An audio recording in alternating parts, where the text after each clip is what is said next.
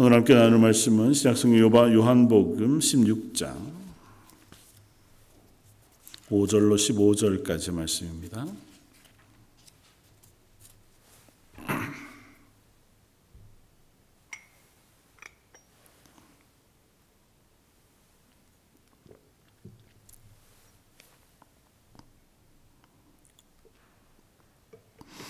요한복음 16장 5절로 15절까지. 차였으면 우리 한 목소리 같이 한번 봉독하겠습니다.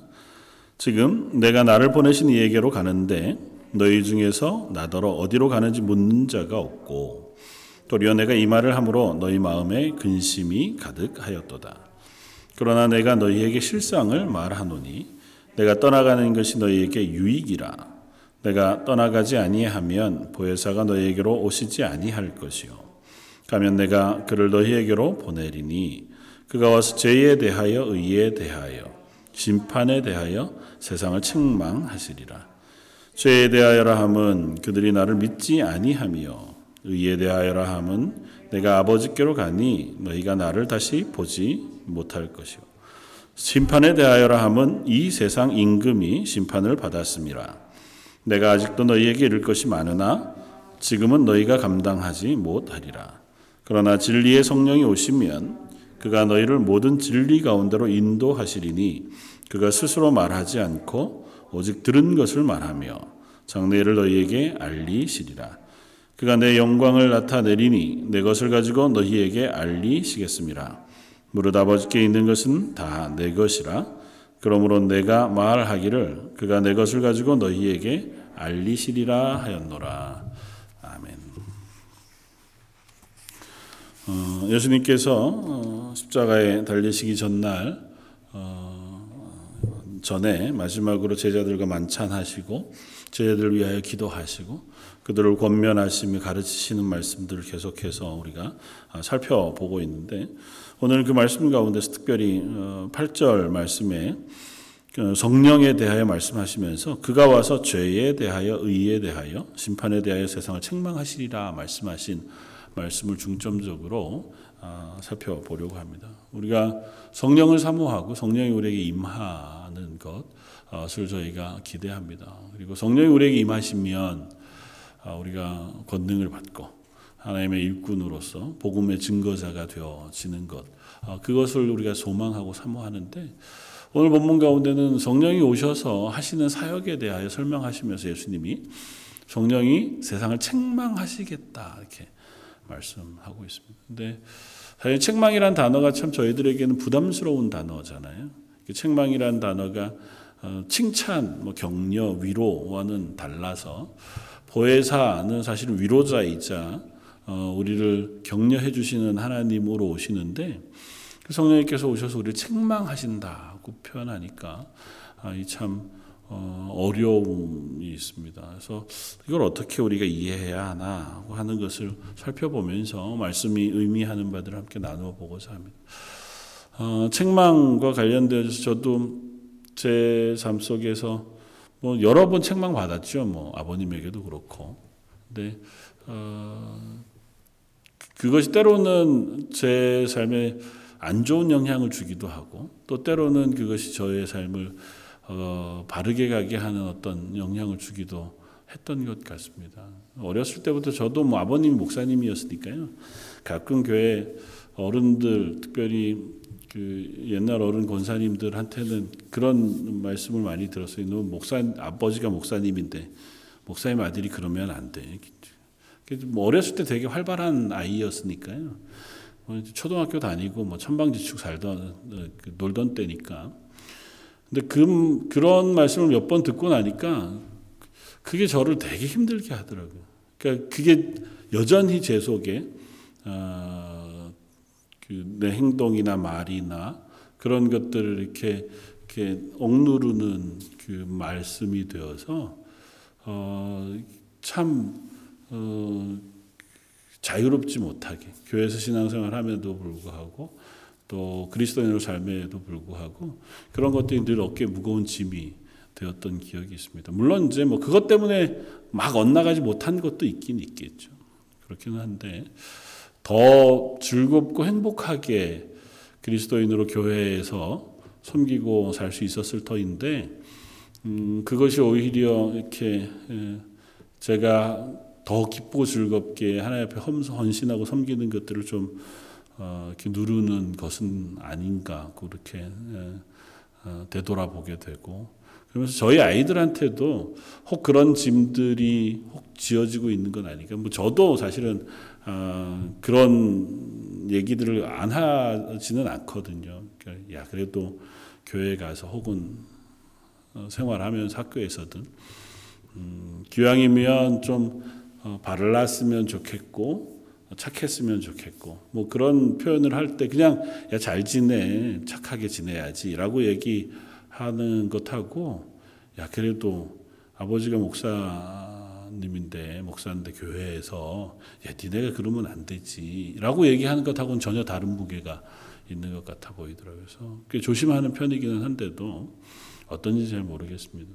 반대로 어, 아버님에게 한번 책망을 크게 한번 듣고 어, 제가 신앙생활 하는데 또 다른 어, 성숙한 관점을 갖게 되어진 때가 있었는데 청년 때 어, 그 혈기왕성했죠. 그 교회를 향한 열심이 너무 많았고 자기가 열심히 있어봐야 얼마나 되게 열심히 있겠어 청년이. 어, 뭐 교회에서 살다시피 했으니까요. 뭐 집이 교회이기도 했고 했거니와 교회에 있는 게 늘 행복했고 늘 좋았어요. 그런데 어, 어른들은 좀 다르다 하는 생각이 들었습니다 그때. 그리고 분명히 이게 더 좋은 방향인데 어, 뭐그 부분에 대해서 너무 심하게 어, 반대하시고 그것에 대해서 어, 이렇게 좀 억누르셔서 청년들이 한번 집단으로 반발한 적이 있었어요. 아, 그거는 아닌 것 같습니다. 이렇게. 그래서 교회 어른들한테 그 장로님들하고 이렇게 자, 저 어른들한테 이렇게 뭘 좀 써서 가서 저희의 의견은 이렇습니다. 이거는 아닌 것 같습니다. 어, 사실은 큰 일이었죠. 뭐 너무 건방진 일이고 뭘 모르니까 한 일이었는데 저희들 나름대로는 이유가 있었던 것 같고 어, 그렇게 좀 열심을 좀 인정해 주었으면 좋겠다는 생각이 있었던 것 같아요. 정확히 무슨 이 어, 사건 때문이긴 했는데 뭐 그건 좀 조심스러워서요. 근데 그날 저녁에 아버님이 이렇게 부르시더라고요. 부르셔서는 가만 앉아서 어, 보시더니 한참 있다가 딱 한마디 하시더라고요.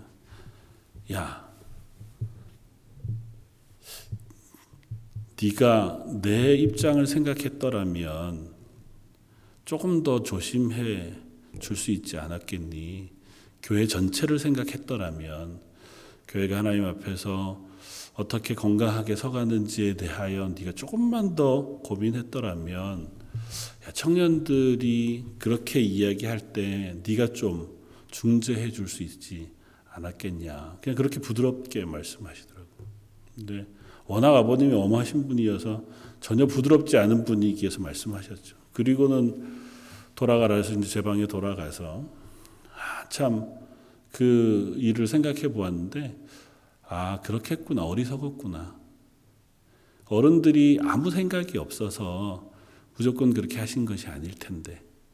아버님이 목사님인데 아버님이 교회를 생각하지 않아서 그렇게 결정하신 게 아닐 텐데 아마 다양한 상황과 여러 환경이 있었고 그 가운데서 어쩔 수 없이 그 결정을 할 수밖에 없는 그래야 교회가 조금 더 안정이 되고 평안할 수밖에 없는 그래서 누군가는 상처를 받을 수 있고 누가 생각하기에는 어떤 사람이 보기에는 좀 오해가 있을 만한 어, 상황이어도 그것들이 어, 좀 더 넓은 시각에서 바라볼 필요가 있겠다고 하는 것을 깨닫게 되더라고요. 그래서 얼마나 죄송하든지요.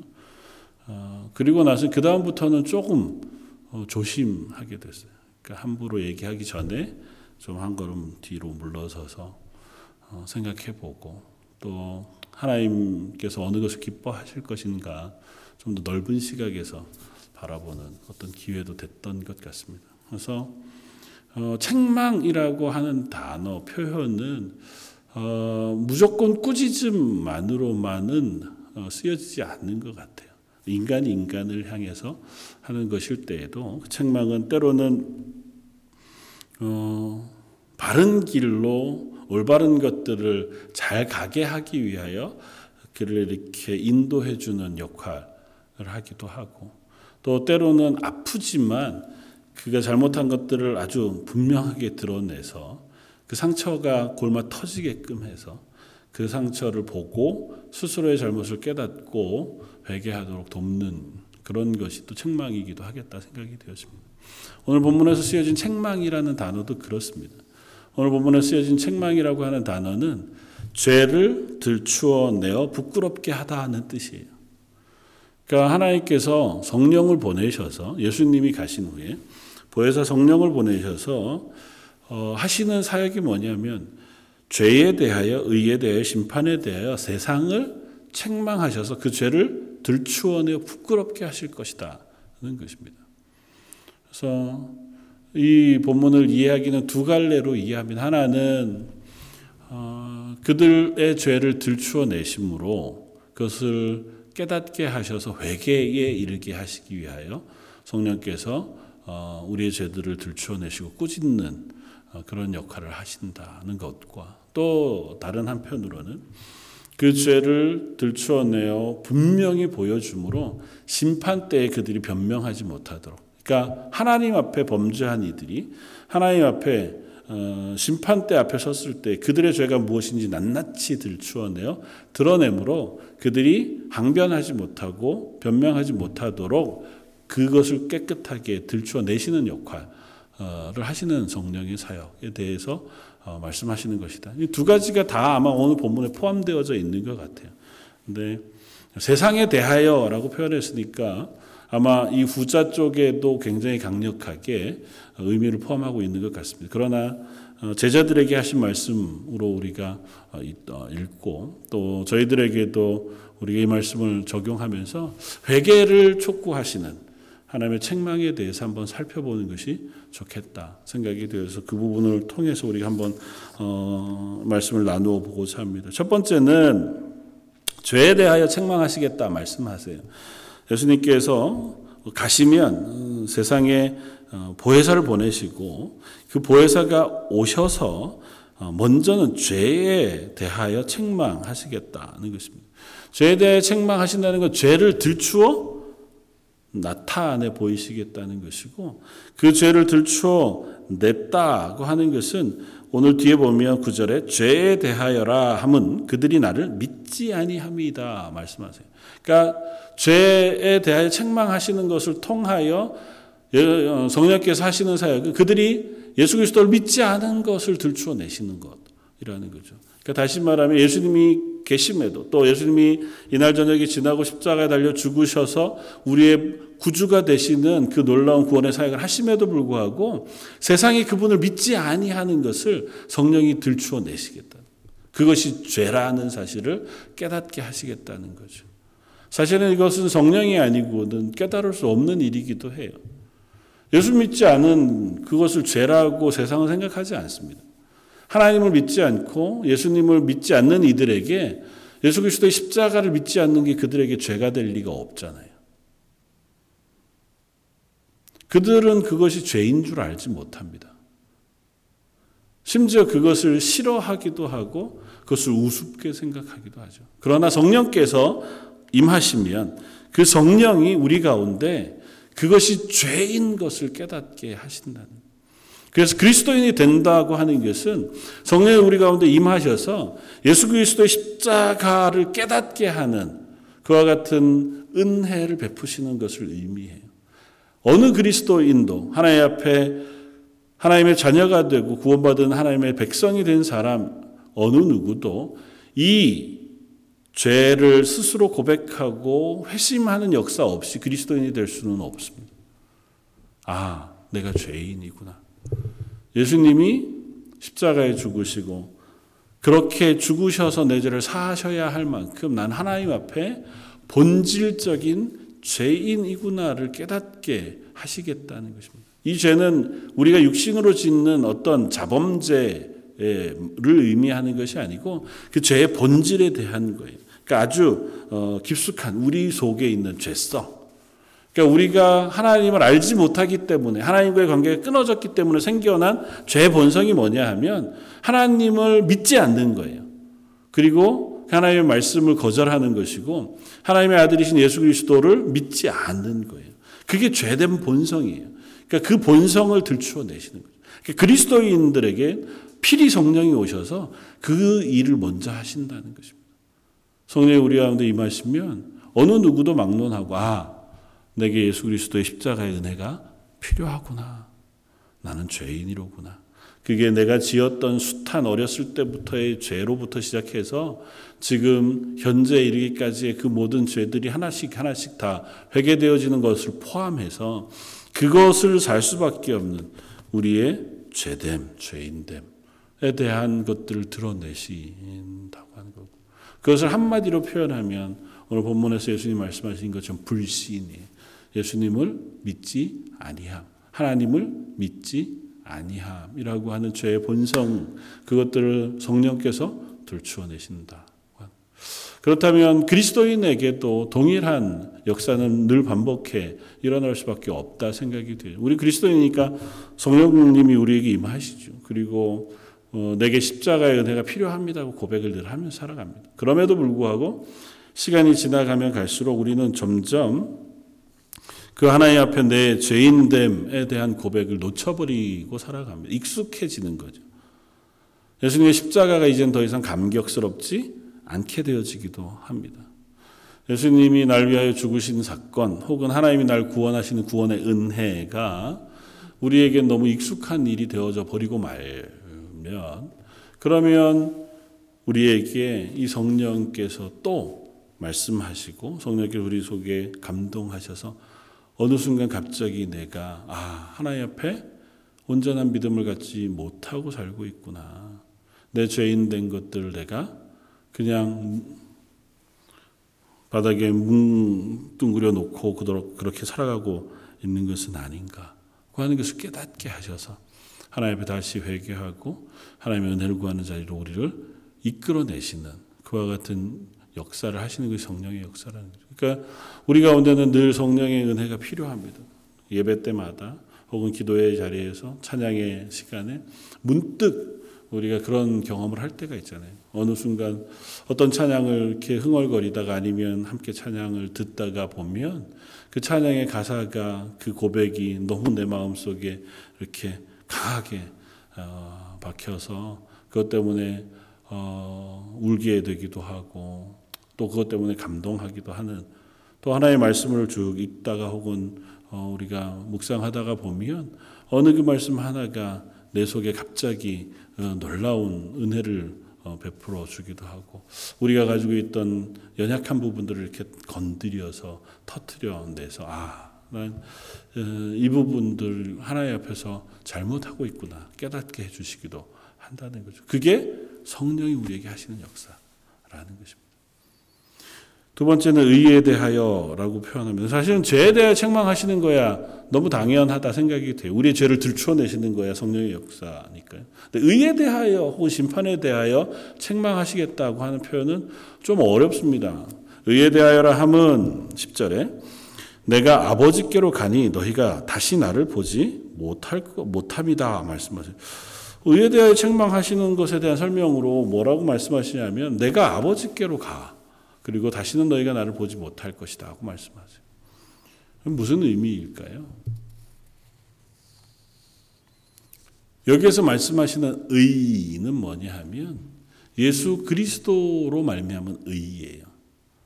그러니까 의라고 하는 것은 그냥 선하다, 의롭다는 것이 아니고 우리가 구원받은 그리스도인으로 하나님께서 우리를 의롭다 칭해 주시는 의예요.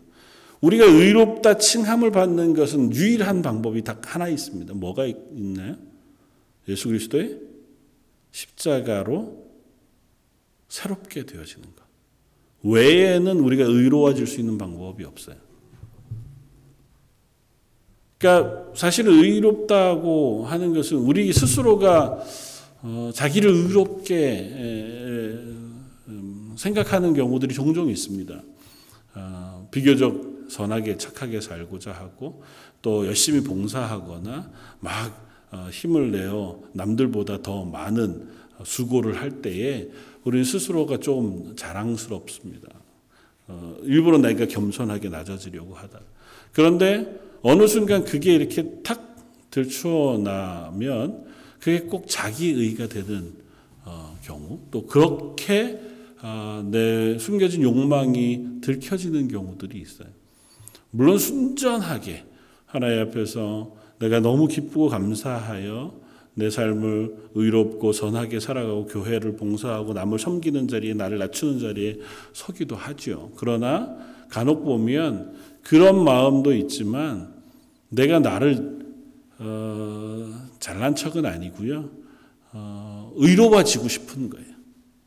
남보다 나은, 나, 나은 사람이고자 인정받고 싶은 거죠. 물론 그것도 우리가 애써 수고해야 할 한 부분 중에 하나지만 그렇게 한다고 해서 우리가 의로워지느냐? 그렇지 않다는 거잖아요. 마틴 루터가 종교개혁을 할 때에 그가 아무리 애써도 내 속의 죄를 스스로가 어, 해결할 수 없다라는 것이고 아무리 봉사하고 말씀을 읽고 마틴 루터가 대단히 어, 뛰어난 학자였거든요. 그러니까 그 라틴어로 된 성경을 다 읽고 그 말씀을 자기 속에서 살기 위해서 애쓰고 자기를 심지어 채찍질하고 또 고난 속에 자기를 놓으면서까지 자기 죄를 씻으려고 하고 의롭게 살려고 해도 그게 하나님 앞에 의로움이 되지 않더라는 거예요. 그리고 비로소 발견한 게 뭐냐 하면 예수 그리스도의 십자가만 통해서 우리가 의로워진다는 걸 깨닫는 거예요. 그러니까 내가 의롭게 살아서 의로운 게 아니고 예수님 때문에 우리는 의로운 존재로 인정받는 것이다 하는 사실을 우리가 확인하게 돼요. 오늘 본문에서 말씀하시는 게 그거예요. 너희가 너희의 의로움으로 구원받는 게 아니고 그렇게 하려고 하는 그것들을 들춰내시고 예수 그리스도로 통해서만 의로워질 수 있다고 하는 사실을 성령께서 깨닫게 해주시겠다는 거예요. 성령께서 그것을 우리에게 가르치시겠다는 겁니다. 그래서 그렇게 표현하시는 거예요. 지금 너희가 조금 있으면 나, 나를 보지 못할 것이고 내가 아버지께로 가신다. 예수님이 아버지께로 가시는 건 뭐 때문에요?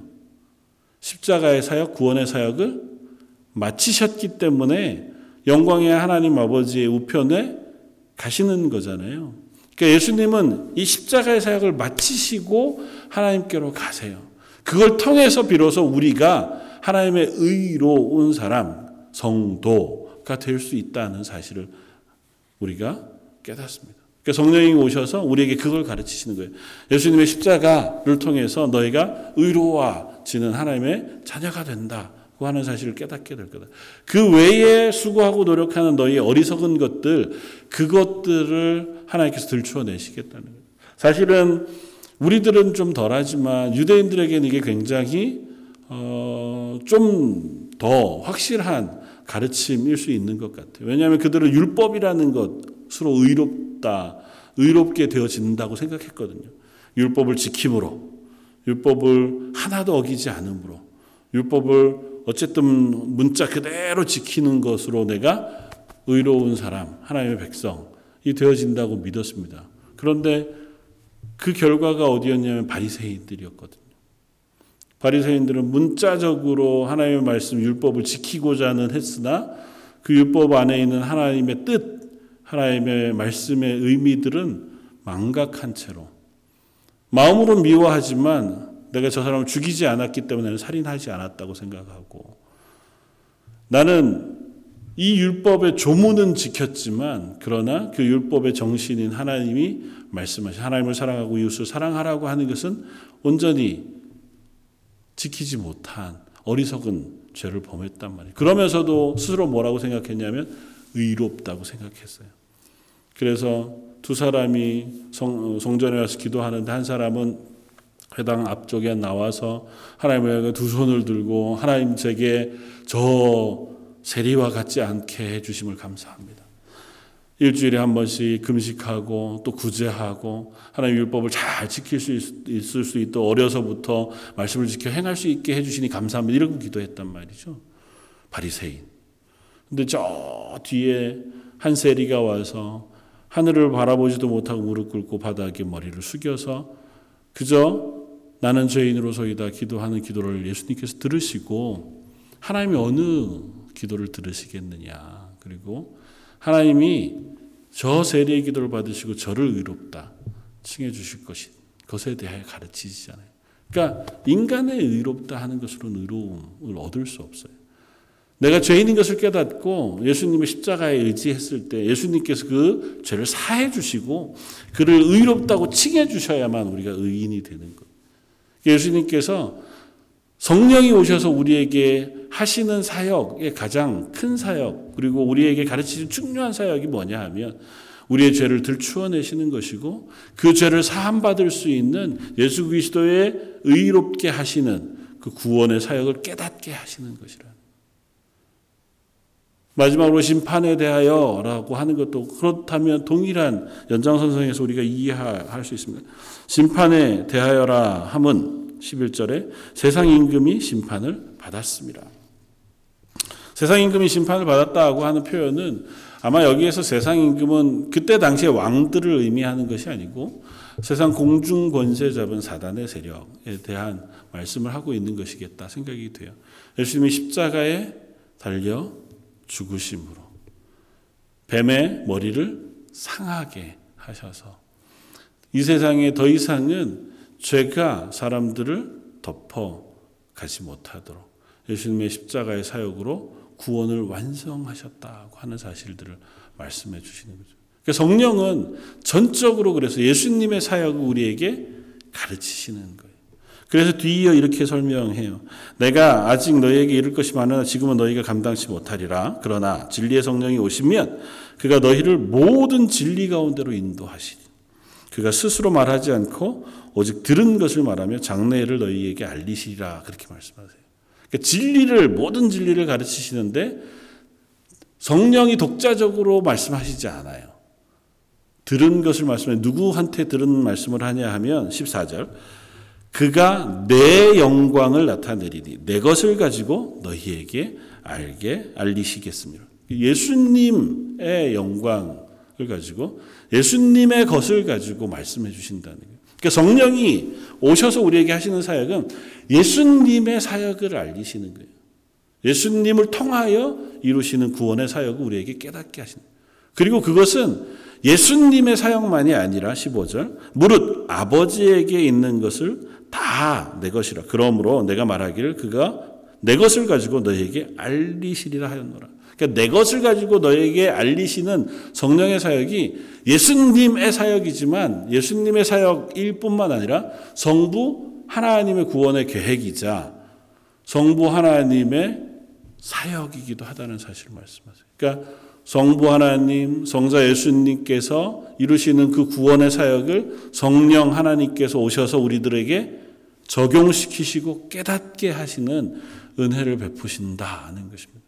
그게 오늘 본문에서 성령이 오시면 그가 죄에 대하여 의에 대하여 심판에 대하여 세상을 책망하시리라고 말씀하시는 말씀의 한 의미라고 하는 사실을 우리가 깨닫게 되었습니다. 그 성령이 임하지 않으면 성령이 우리 가운데 오시지 않으면 그 성령을 통하여 하시는 이 사역이 우리 속에 일어나지 않으면 우리는 그리스도인이 될 수 없습니다. 그 구원받은 그리스도인이 된다는 것은 성령을 통하여 이 사실들을 깨닫게 되어진 사람들이고 이 사실을 깨달음으로 하나님 앞에 회개하고 하나님의 은혜를 구하고 죄사함을 얻은 그 구원의 경험을 가진 사람들이라는. 그리고 한 번 구원받은 그리스도인이면 그것으로 구원은 완성되지만 그가 이 땅을 살아가는 그리스도인의 삶을 사는 동안 계속 반복해서 이와 같은 성령의 은사와 은혜가 우리에게 부어져야 우리가 건강한 그리스도인으로 하나님 앞에서의 삶을 살아갈 수 있다는 것입니다.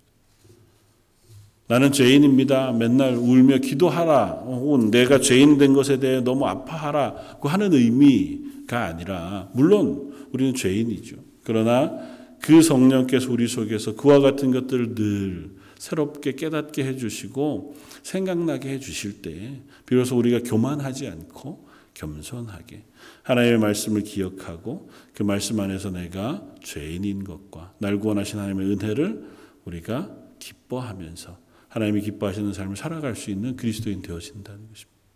하나님은 이 성령의 책망이라고 하는 것들을 성령을 통하여 하시지만 성령을 통하여 하시는 사역은 우리에게 여러 가지 방편을 통해서 주어진다는 것도 기억해야 합니다.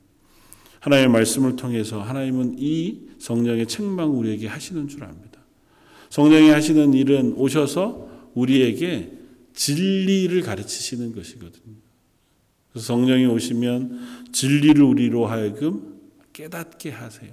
그 진리는 다른 말로 표현하면 성경 말씀이에요. 하나님의 말씀.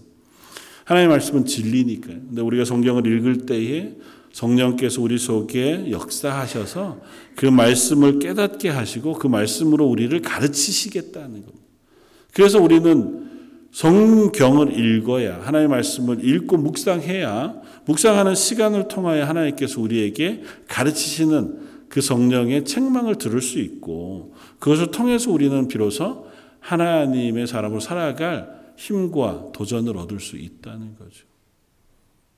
때로는 설교를 통해서 혹은 믿음의 사람들을 통한 권면을 통해서도 하나님 동일하게 이와 같은 일들을 행하시는 줄 압니다. 어느 날 신앙의 뭐 목장 모임이든 신앙의 선후배 간에 만나서 이야기하다가 하나님께서 주시는 은혜가 있어 어떤 사람의 입술을 통하여 전해지는 그저 권면의 말 혹은 위로의 말이 성령께서 역사하시는 강력한 무기가 되어서 우리에게 은혜를 끼치는 경우도 우리는 얼마든지 경험합니다. 어, 비난하는 게 아니라 어떤 말을 통해서 우리가 아 나에게 직접 하는 것은 아니지만 내 속에 이렇게 숨겨두었던 연약한 모습들을 확인하고 회개하게 되는 기회가 되기도 해요.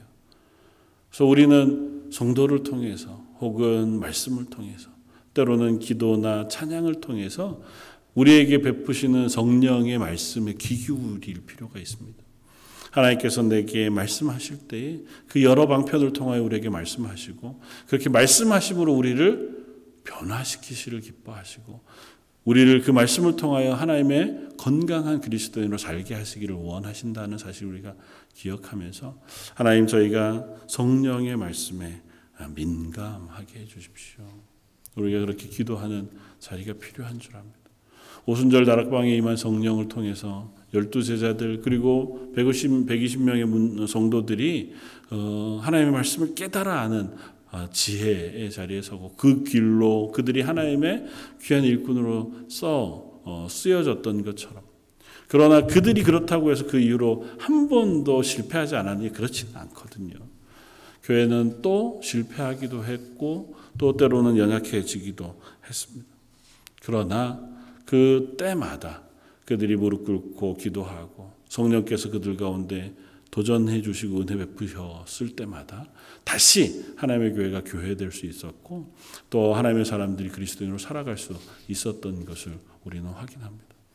역사가 역사 가운데 가장 위대한 성령의 어, 역사였던 어, 대부흥 운동이라고 하는 어, 역사적 기록을 우리가 가지고 있습니다. 평양에서 있었던 혹은 미국 아주사에서 있었던 혹은 어, 저 영국 어, 스코틀랜드에서 있었던 그 성령의 대부흥 운동 그것은 하나님께서 특별하게 하신 성령의 사역이세요.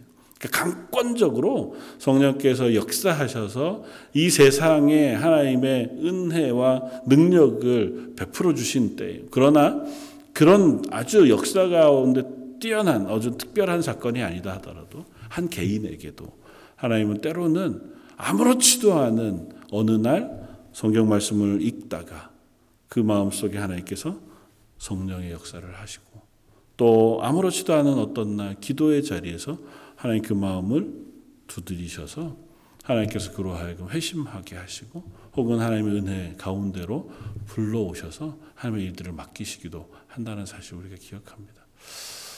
저희 런던 제일장로교회 성도들도 동일하게 그렇게 하나님의 음성 가운데 또 하나님께서 우리에게 하시는 말씀 가운데 민감할 수 있었으면 좋겠습니다. 말씀을 읽다가 기도하다가 또 혹은 찬양하다가 예배의 자리에서 혹은 성도 간에 서로 어, 격려하고 나누는 말들 가운데에서라도 하나님께서 우리에게 말씀하시는 그 말씀을 우리가 잘 귀담아 들을 수 있는 사람들이었으면 좋겠고 또 한가면 더 나간다면 저 여러분들이 그런 성령의 도구가 될 수 있는 사람들이었으면 좋겠습니다.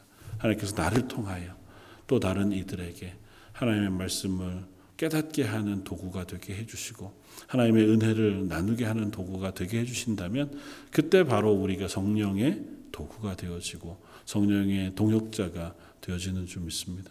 저 여러분들의 삶이 이 땅 가운데서 그렇게 하나님의 은혜를 경험하고 나누고 또 그것 가운데 민감히 반응하여 하나님의 사람으로 살아갈 수 있는 저 여러분들 되시기를 주님의 이름으로 부탁을 드립니다.